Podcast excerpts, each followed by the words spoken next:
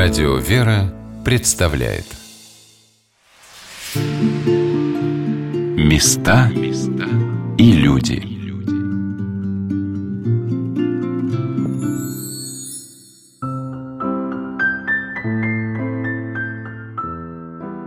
В центре Москвы, недалеко от станции метро Таганская, на улице Станиславского, напротив храма святителя Алексея, митрополита Московского в Рогожской Слободе, в небольшом трехэтажном здании, крыльцо которого украшено цветами, находится кризисный центр помощи женщинам «Дом для мамы».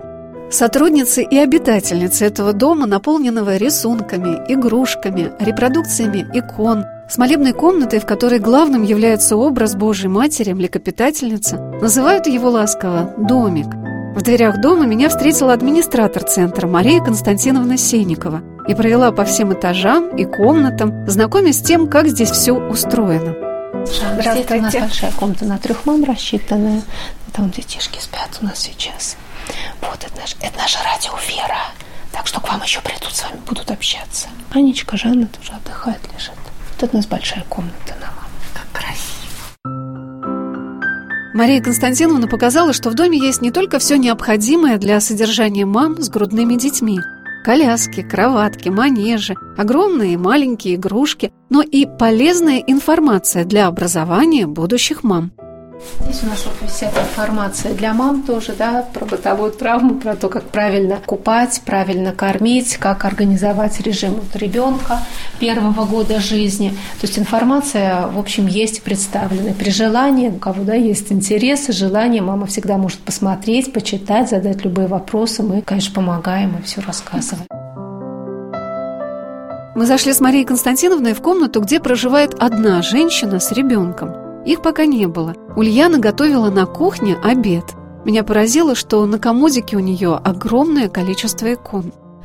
Вот на одну мамочку у нас комната такая. Какая красота у них mm-hmm. тут. Все и игрушки и для ребенка, и все очень уютно. Иконы mm-hmm. для мамы. В каждой комнатке как аналойчик, да, такой иконостасик. Ну да, да, да, старались так сделать. Как откликаются так вот на веру, на молитву. Да, у нас, в общем, девочки посещают и с батюшкой разговаривают, и крестятся многие здесь, кто не был крещен. То есть какой-то интерес, конечно. В общем, мы стараемся так мягко. У нас не является обязательным, ни в коем случае у нас нет никаких правил там утренних молитв, потому что это дело добровольное, и мы как бы не вправе, да, у нас пост не соблюдают девочки. Ну, с одной стороны, кормящие, беременные мамы, да, поэтому как-то вот к этому готовым все таки надо быть. Но как-то мы им пытаемся вот заронить это зерно доброе веры, чтобы они хотя бы знали о такой возможности, о таком пути в жизни, что если есть проблемы, то, может быть, они вспомнят потом, вот куда можно прийти с этим, что можно в храм обратиться. В этом центре принимают всех, кому нужна помощь, вне зависимости от национальности, регистрации и вероисповедания. Ульяна была мусульманкой и приняла православие в доме для мамы. В тот день, когда я там была, она была дежурной по кухне. Это Ульяна как раз. Здесь в кухне вот Ульяна готовит. Здравствуйте. Здравствуйте. Это вы сегодня за повариху? Да, на кухне дежурите? Да, дежурная. Что вы готовите? У нас первый, второй, да, и салат есть у нас. Сколько у вас сейчас человек? У нас сейчас 10 мам. Одна мама в больнице, а там ну, 9 мам А как вы рассчитываете, сколько вы приготовите? Уже я на глаз. Да? Да, уже привыкла, сколько готовлю, на глаз все это. Нравится друг другу, как вы да, готовите? Да, Уже заказывают что-то? Бывает? Бывает, да, приготовь сегодня это, приготовь сегодня, да, конечно, приходится. Есть у кого-то фирменные блюда свои, да? Да. У нас бывают национальные блюда свои, бывают фирменные, там кто любит какое готовить, например, кто-то любит пши готовить, например, вот очень вкусно, вот девчонка приготовлена для Нам нравится. Насчет еды у нас не бывает претензий. Вот. А вы что готовите? Я решила плов приготовить вот, с курицей и с куриный суп. Мария Константиновна провела меня на третий этаж, где расположена большая трапезная для женщин. Здесь у нас одна комната. Это гуляют, наверное, да? А, одна девочка сейчас поехала на работу, вторая вот Анжелика беременная, которая в положении угу. здесь живет сейчас. И трапезная, где девочки, собственно, кушают, угу. готовят, э, праздники отмечают, дни рождения. То есть вот это общая трапезная? Да, где занятия проходят вот с э, мастер-классы, с добровольцами, как раз вот это все у нас здесь проходит. Когда мы спустились вниз в цокольное помещение, где расположена большая комната с зеркалами, швейными машинками, Мария Константиновна рассказала, чем занимаются женщины, проживая в этом доме. Здесь у нас расположены вот парикмахерские как раз, да, оборудование, где проходят занятия по обучению парикмахерскому искусству. Здесь у нас проходит надомная работа, то есть у нас есть такая возможность дать девочкам возможность заработать какие-то денежки небольшие. Они мотают дорожные наборы ниток небольшие, и организация, с которой мы сотрудничаем, приводит нам материалы, потом забирают готовую продукцию и отдают денежки.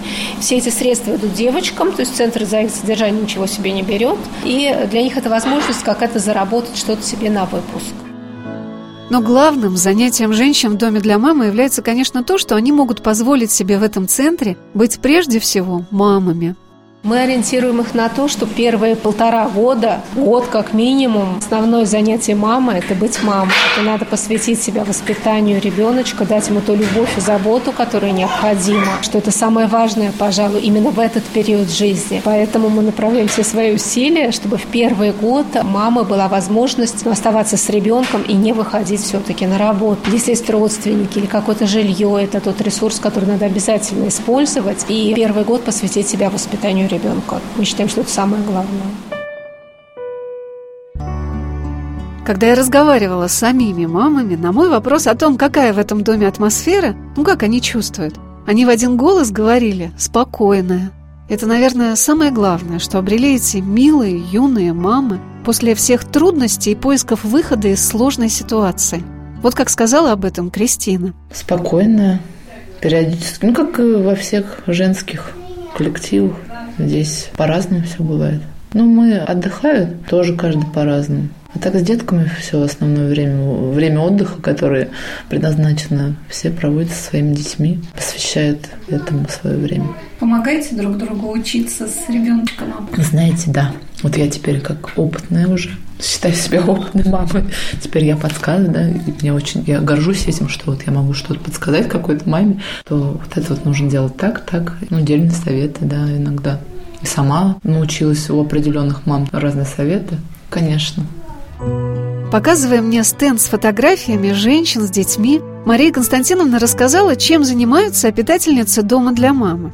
Вот это тоже наши газеты девочки делали, тоже наши фотографии. Как мы в поездки ездим, как они у нас вот мастер-классами всякими занимаются. Вот зайцев шили, приходили к нам добровольцы, помогали. Здесь вот выписка из роддома забирают. Кто встречает обычно из роддома? Ну, мы встречаем иногда. Тут даже вот молодой человек. Ну, это редко бывает, к сожалению, но вот тут такой даже случай запечатлен. Здесь вот девочки с дипломами, они у нас проходят обучение по желанию. Разным специальностям получают дипломы государственного образца. То есть мы сотрудничаем с Центральной школы обучения, которые выдают такие дипломы. И вот здесь представлен. Мы выбираем такие профессии, которые оптимальны для мамы с грудным ребенком. То есть это не полный рабочий день, скажем, работа в офисе да, с 9 до 6, а может быть какие-то работы, которые могут быть на дому, может быть неполная занятость, неполный рабочий день. Они у нас обучаются, вот выбирают кто-то там маникюр, педикюр, парикмахеры. Ну, это даже прям целый цикл у нас проходит парикмахерские Прямо такие. Прямо у нас. К нам приходят сюда преподаватели, уже три цикла занятий прошло, 18 девочек у нас получили вот дипломы парикмахер универсал. На остальные специальности они выезжают в школу, в центральную школу обучения, там учатся на месте. Здесь вот мастер-классы, вот свечи они делают, украшают праздничные. Вот такие они у нас красивые горшки делали, декупаж был, пейпар, то есть это тоже вот все обклеивалось бумажками, добровольцы вот приходили, с ними занимались такими интересными вещами. Как они охотно Вот. откликаются. Конечно, это очень интересно, это что-то новое для многих, просто это вот ну, необычное, они никогда этого не видели. Приходила к нам одна доброволец, она флорист, дизайнер, и она у них вела курсы, научилась сама где-то в Германии очень долго, по-моему, два года, то есть так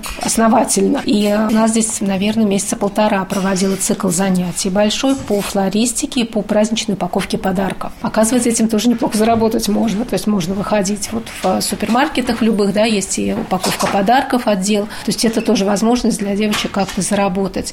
И она вот очень интересно рассказывала, она начинала, по-моему, ее занятия даже здесь с понятия колористики, то есть сочетаемости цветов, фактур, материалов, чтобы это вот все как-то не просто бантик завязать, а там красиво это все сделать. И для девочек, то есть там такие слова, они многие просто их первый раз слышали, это было очень интересно. Поняли, ну как бы для чего, что они делают. А вот что рассказала о возможности выбрать свой путь, встать на ноги, найти выход из сложной ситуации в жизни своих подопечных, которых она называет дочками, девочками, руководительница центра Мария Студеникина – для каждой подопечной вообще в целом разрабатывается своя такая индивидуальная программа, и она рассчитана на то, чтобы повысить уровень ответственности женщины к собственной жизни и вообще к жизни в целом. У нас представляется возможность женщинам чему-то научиться. И даже это является, наверное, обязательным условием проживания в центре. К примеру, если ты что-то не умеешь, мы тебя готовы научить, потому что вот эти умения, знания, навыки, они тебе в будущем понадобятся. Без них ты просто не сможешь жить. У нас девочки обучаются по различным профессиям. Есть парикмахерский класс, где мы учимся стричь. Мы сотрудничаем с Центральной школой обучения. Это организация, которая имеет право на предоставление образовательных услуг и обучает наших мам по следующим профессиям. Там маникюр, педикюр, бухгалтерский учет, секретарское дело. Даже есть э, специальности по автослесарю. Мария сказала о том, что невозможно научить человека без его свободной воли. То есть э, мы им предлагаем другую форму жизни, другую жизнь. То есть, ты раньше там никогда не работала, там, или у тебя не было образования, мы хотим, чтобы ты стала нормальной мамой. Мы тебя обучаем, как ухаживать за ребеночком, как правильно развивается ребеночек. Мы тебя готовы этому научить. Мы хотим, чтобы ты стала женой. Мы тебя учим там убираться, готовить. У нас проходят различные мастер-классы. Мы очень много делаем своими руками. У нас приходят добровольцы, которые учат мамочек шить. У нас есть надомная работа. И девочки имеют возможность себе заработать средства. То есть мы стараемся в первую очередь вообще в целом предоставить женщине не отдых в рамках нашего центра, потому что мы не санаторий, потому что мы не больница, где-то там тебя лечат, а ты лежи ничего не делай. Мы этот стереотип стараемся сразу же разрушить, потому что если нас воспринимают как дом отдыха, либо санаторий, то это предполагает абсолютно другое построение жизни. То есть это предполагает, что ты ничего не делаешь, а вот все сотрудники должны тебя обслуживать. Это нас самом деле не так. Потому что мы в первую очередь говорим о том, что вот давай мы с тобой вместе проанализируем твою жизнь, давай мы с тобой вместе проанализируем ситуацию, в которую ты попал. Поймем, где есть основные точки развития, какие ресурсы можно будет привлечь, чтобы тебе помочь. Давай поймем с тобой о твоей ошибке, давай постараемся их исправить, давай постараемся изменить свою собственную жизнь. Но без личного участия женщины, без ее желания, без ее такой свободной воли, Господь не помогает. То есть Господь не нарушает свободную волю человека, не говоря уже там о простых людях. То есть мы не можем ей помочь, если она сама этого не хочет. На самом деле женщины в центре очень расположены к тому, чтобы научиться навыкам, которые могут пригодиться им в жизни. А еще они с охотой откликаются на дела милосердия, которым их тоже привлекают работники центра и добровольцы службы милосердия, благодаря которой и был открыт этот дом для мам. Администратор центра Мария Константиновна Сенникова рассказала, с какой инициативой обратились к женщинам сестры милосердия Первой градской больницы.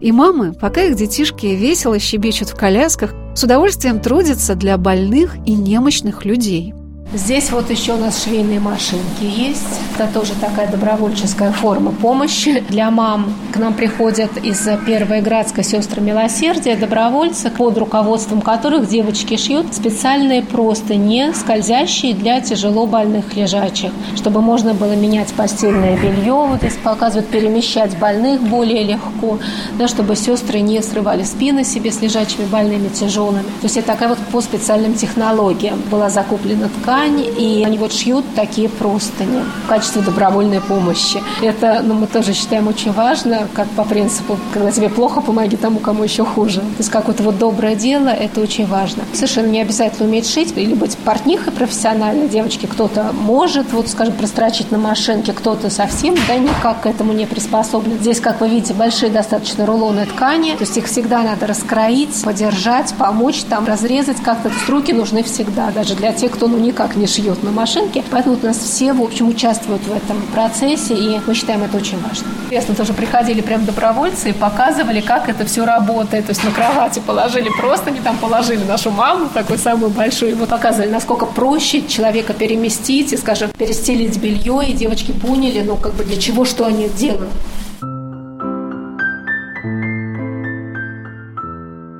Сегодня на «Волнах Радио Вера» мы рассказываем о Московском кризисном центре помощи женщинам «Доме для мамы».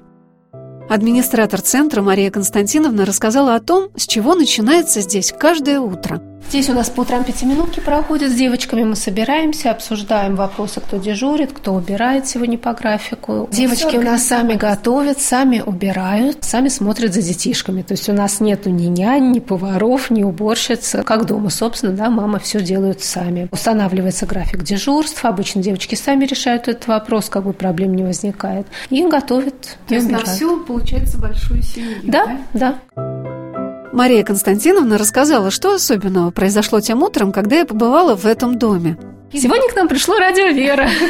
И э, вот организация тоже девочек, чтобы они с вами поговорили, чтобы они понимали, например, для чего вы приходите и для чего такие программы нужны и почему об этом надо рассказывать. Какие конфликты сегодня решили с утра? Сегодня конфликтов не было. Сегодня все замечательно. Мирное утро да, было. А бывает так, что утро начинается с того, что кто-то говорит, а вот мне вчера. Бывает, конечно, но обычно это все-таки решается. Да. Бывает у нас нас девочки очень разные. У нас воспитанницы детских домов есть. Это всегда непростые характеры. Кто-то обижен, кто-то, наоборот, за себя может там постоять очень активно, более активно, чем это надо. Кто-то из социально неблагополучных семей, когда родители пьют, и тоже нету нормальной социальной модели поведения, у них нет опыта просто решения конфликтов путем разговора, да, путем общения, а часто это бывают драки или какие ну, в их голове, да, то есть какие-то экстремальные способы разрешения конфликтных ситуаций, поэтому мы их учим, что можно поговорить и договориться и найти компромисс какой-то всегда, который устроит обоих. Вы знаете, все обитательницы дома для мамы мне показались очень мирными и доброжелательными. Как удивительно красиво и глубоко раскрывает Господь женщину в материнстве. Несмотря на то, что Кристина, например, росла в школе-интернате, она выглядит очень гармоничной, сильной, красивой мамой, в руках у которой будущее ее и ее ребенка Богдана. И во всех рассказах Кристины невидимо присутствует Божие о ней попечение – я спросила ее, была ли она верующим человеком до прихода в дом для мамы. Крещенная, да, в детстве когда-то. А кто тебя крестил? Крестили меня. У меня родители крестили. То есть они же как не сразу. Я вообще попала в детский дом. Ну, там даже не детский дом, а школа-интернат. Сама пришла. Я в 12 лет была не по годам взрослая. Сбрала брата и сама ушла. Почему к председателю? Потому что, ну, пили родители. Я думала, что... Не думала, а знала, что если мы там останемся, что ничего хорошего не выйдет Даже из этого. не лишили родительских Лишили родительских. Просто все видели, что мы сами по себе растем, и никому не было до этого дела можно сказать, мы с голода там умирали, было всем все равно абсолютно. То есть я сама пришла и потребовала председателя, чтобы нас забрали, потому что я прошла школу жизни благодаря школе, это интернат. Меня поразило на примере Кристины, что все наши просьбы к Богу, сказанные лишь однажды и глубоко внутри, всегда будут услышаны – я помнила в детстве, бабушка мне, вот у меня была бабушка замечательная, Царство Небесное. Пока она была жива, было еще куда не шло. В 10 лет, когда ее не стало. Вот я помню, что даже в детстве я говорила «Отче наш», крестилась, ложилась спать. И пройдя годы, я вспоминала вот это вот. Я думала, откуда я знаю, я вспоминала, что это бабушка меня научила. А потом, ну там, и в интернете встречались верующие люди. Я пока там пару лет ходила в храм. Потом, потом все, после школы я уже, ну, захожанка редко была, может быть. А потом долго-долго времени ходила в храм совсем, хотя жизнь совсем другой была. И когда вот ситуация была, я забеременела, и это было под Рождество, мне захотелось пойти в храм. Я зашла, я не знала, куда идти. Там бабушки стояли. Я ему говорю, а вы подскажите, пожалуйста, куда молиться, когда беременны? Они мне сказали икону Божьей Матери. Я подошла, и я единственное помню, что вот я сказала, помоги мне, пожалуйста, сохранить и родить ребенка.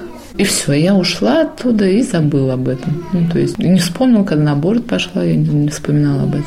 И потом уже здесь я об этом вспомнила, что вот я ходила в храм. И на самом деле это вот на себе все испытала, да, что свыше это все было. Этот ребенок Богом дан, он и поэтому зовут его Богдан. Я так его назвала в связи с этим, что он изменил всю мою жизнь кардинально, полностью. И мое отношение к жизни, и отношение вообще абсолютно ко всему. Пока мы беседовали с Кристиной, Богдан играл с девочкой Лизой, добровольцем. А потом, когда мама взяла его на руки, сосредоточенно жевал яблоко.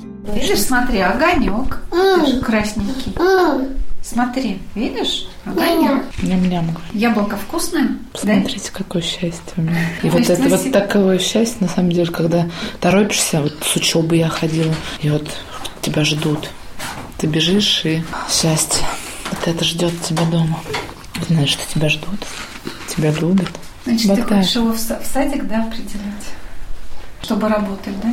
Да, сейчас пока временно такой частный, а потом Может быть, государственный? государственный. Надеюсь, что получится. В очередь. Мы дождемся, и он пойдет в такой садик. Что это такое? Что, диктофон? Да. Да, тебе диктофон? Хочешь работать на радио Вера? Да? Конфету видел. Да, ладно. Богдану год и пять месяцев. Мама Кристина уже пробовала самостоятельно устроиться в Москве, снимать жилье и работать. Одним из выходов из ситуации, когда у мамы с ребенком нет своего жилья, соединиться вместе с такой же мамой и снимать квартиру, работать с женщиной посменно и по очереди сидеть с детьми. Но Кристина рассказала, что на практике это бывает достаточно сложно. Но ради детей нужно постараться научиться терпению. Да, пробовала здесь с девушкой. Ну и что, почему не Не получилось? сложилось у нас, ну, не подошли к друг другу. Друг другу. То есть это все-таки сложно, конечно. да? Очень сложно ужиться двум женщинам, во-первых, вместе, да еще и с детьми, С маленькими, да? с маленькими детьми. Конечно, можно и нужно вот в наших ситуациях как-то подстраиваться друг под друга, но, как однажды мне сказал один даже батюшка, что коммунами жить, в общем, это неправильно. Нужно жить с семьей. Но так как у нас семьи пока что не случается, ну, полный, нужно взаимопомощь, конечно. Одно тяжело очень, потому что вот выйти, снимать жилье и работать, это... Ну, это такая красивая история, как бы, что Это девочки соберутся, одна будет за детьми смотреть, а другие Это да, поработать. это очень красиво Да, на но словах. получается, что в реальности как бы это очень сложно. Нелегко, но можно, можно как бы ради деток своих. Знаете, как это же не замуж выходить, это же на какое-то время, и поэтому друг другу можно пойти навстречу, на уступки, и терпение нужно, естественно, и как бы подстраиваться придется. Если вместе жить, то как бы какое-то время можно и потерпеть. Меня очень порадовало, что эти юные мамы, которым в жизни некому помогать, кроме этого домика, как они его называют, совсем не склонны унывать и расслабляться. Приходят они сюда в разном состоянии, а здесь укрепляются и начинают обретать силы и учатся друг у друга, как жить дальше. Вот что сказала Алена о том, что она от кого-то услышала, что никогда нельзя унывать. И даже теперь, пока нет ни жилья, ни работы, этого не делает. Вот мне все как-то сказали, типа, что никогда нельзя унывать. А я раньше, вот у меня что-то, например, не получилось с утра, я весь день вообще даже ни к чему не притронусь. Ни, ни за что браться не буду. А потом, ну, стали так говорить. А кто говорю, тебе сказал это первый? Да там еще в Костроме. Да? Говорит, не унывай никогда. Ну, там один парень мне все говорит. Типа, это большой грех. И я как-то что-то вот прислушалась и думаю, и вот с утра, например, у меня вот, ну, вот как раньше было, не получилось. Думаю, надо еще за что-то взять. И, потом все получается как-то. Ну, вот так. А то, думаю, с утра ничего не получилось, все, я на все, думаю, ничего делать не буду. Ну, вот У меня ничего не получается, я такая вот вся плохая. А вот, например, чему научилась, когда стала мамой Кристина. Песни, если только колыбельный, сын я своему пою колыбельный, научилась. Хотя всю жизнь думала, что петь я не умею. Сейчас мне кажется, что я очень хорошо пою. Но моему сыну нравится, по крайней мере. Попадая в кризисный центр для мамы, женщины, благодаря сотрудникам этого дома, пытаются найти выход в своей жизни. Несмотря на то, что судьбы у всех уникальны и удивительны, есть подобные ситуации, и пути их решения тоже похожи. Об этом сказала руководитель Дома для мамы Мария Студеникина. Есть несколько способов выпуска из центра. В первую очередь это возвращение в семью домой, к ближайшему окружению, там, к мужу, к отцу ребенка, к родителям, к тете, дяде, бабушке, дедушке, к знакомым, друзьям, то есть любому ближайшему социальному окружению мы стараемся возвращать, если оно адекватно, безусловно. Мы стараемся налаживать связи, взаимоотношения с ними, потому что маме одиночке с грудным ребенком на руках очень сложно, просто нереально выжить. Если это выпускник детского дома, мы стараемся получить жилье, положенное ей по закону, если это возможно. Если у девочки никого нету, ни родителей, ни родственников, она не выпускник детского дома и выпала вообще систему господдержки, то единственный способ выпуска из центра да, и выхода из ситуации для женщины, это когда она объединяется с другими женщинами, а совместно снимает жилье, попеременно платит за это жилье и, соответственно, помогают друг другу. Это единственный выход для женщины. А вот что Мария рассказала о том, откуда беременные женщины узнают об этом центре. О нас можно узнать из нескольких источников. Первое – это, конечно же, храмы города Москвы. Информация о нас размещена по всем храмам московским. Кроме того, это женские консультации, роддома, где размещена информация о нашем центре, о тех услугах, о той помощи, которые мы предлагаем, о молебнах для беременных, которые мы также проводим с целью благополучного течения беременности и родов. Кроме того, это практически все органы государственной власти и органы социальной защиты, органы опеки. Они знают о нас. Они сами иногда иногда порой к нам посылают непосредственно подопечных, женщин. Кроме того, это единый телефон справочной службы милосердия. В рамках нашей службы создан телефон, куда стекаются все звонки о тех людей, кто хочет оказать помощь, и о тех людей, кому нужна эта помощь. И вот эта справочная служба милосердия дает информацию о нашем центре, и подопечные, нуждающиеся, могут к нам обратиться. Кроме того, это СМИ, передачи по радио, статьи в газетах, печатных СМИ, по телевидению, то есть все возможные разные источники информации мы используем для того, чтобы дать полную информацию женщинам о нас. Руководитель центра Мария Студеникина руководитель направления по защите семьи, материнства и детства и профилактике абортов отдела по благотворительности и социальному служению Русской Православной Церкви рассказала, как проходят первые собеседования с женщинами, попавшими в кризисную ситуацию, которые пришли в дом для мамы. Когда женщина к нам приходит, обращается за помощью, она заполняет анкету. Потом она проходит собеседование со всеми основными специалистами. Это руководитель, социальный работник, администратор нашего центра. Мы смотрим и выясняем вот на этой первичной встрече, выясняем три основных важнейших момента. Первое – это ситуация, в которую она попала. Почему, как, что. Берем контакты родителей, родственников, если таковые имеют место. Затем мы спрашиваем, как она видит жизнь в нашем центре, как она вообще видит устроение подобного центра, куда она обращается обращаются за помощью. И на первой встрече мы стараемся разрушить стереотип. Стереотип дома отдыха или больницы, как к нам иногда и относятся. Третье основное направление – это мы пытаемся сделать все возможное, чтобы продумать уже с первой встречи с женщиной, продумать, а куда дальше она пойдет после нашего центра. И причем это абсолютно не важно, сколько она проживет. То есть в этот период, в этот момент, когда женщина только обращается за помощью, там, вся в слезах, в соплях, вот я попала в трудную жизненную ситуацию, мы ее успокаиваем, будем ее чаем, мы кормим. Мы ее успокаиваем и начинаем с ней уже говорить по факту, по существу. Потому что мы понимаем, что из любой ситуации есть выход. То есть нет безвыходных ситуаций. Мы это знаем просто по опыту работы. И мы с ней проговариваем, а куда ты идешь дальше. Вообще срок пребывания каждой мамы, он индивидуален. Кому-то нужно пару дней, пару недель, чтобы решить свою ситуацию. Кому-то недостаточно и года для того, чтобы идти дальше. Мне кажется, самым главным позитивным началом в кризисном центре для женщин становится то, что здесь не только утешают и поддерживают тебя в трудной ситуации, а предлагают вместе найти пути ее решения. И удивительно именно то, что женщины начинают расти. Расти вместе со своими детьми. Расти как личность, развиваться как свободный, отвечающий за себя и свои поступки человек.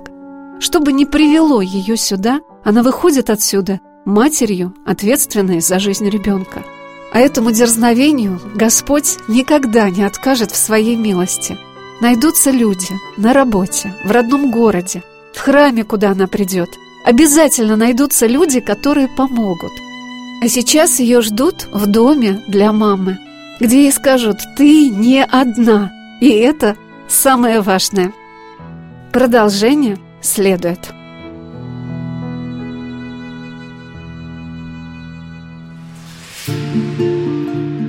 Места и люди.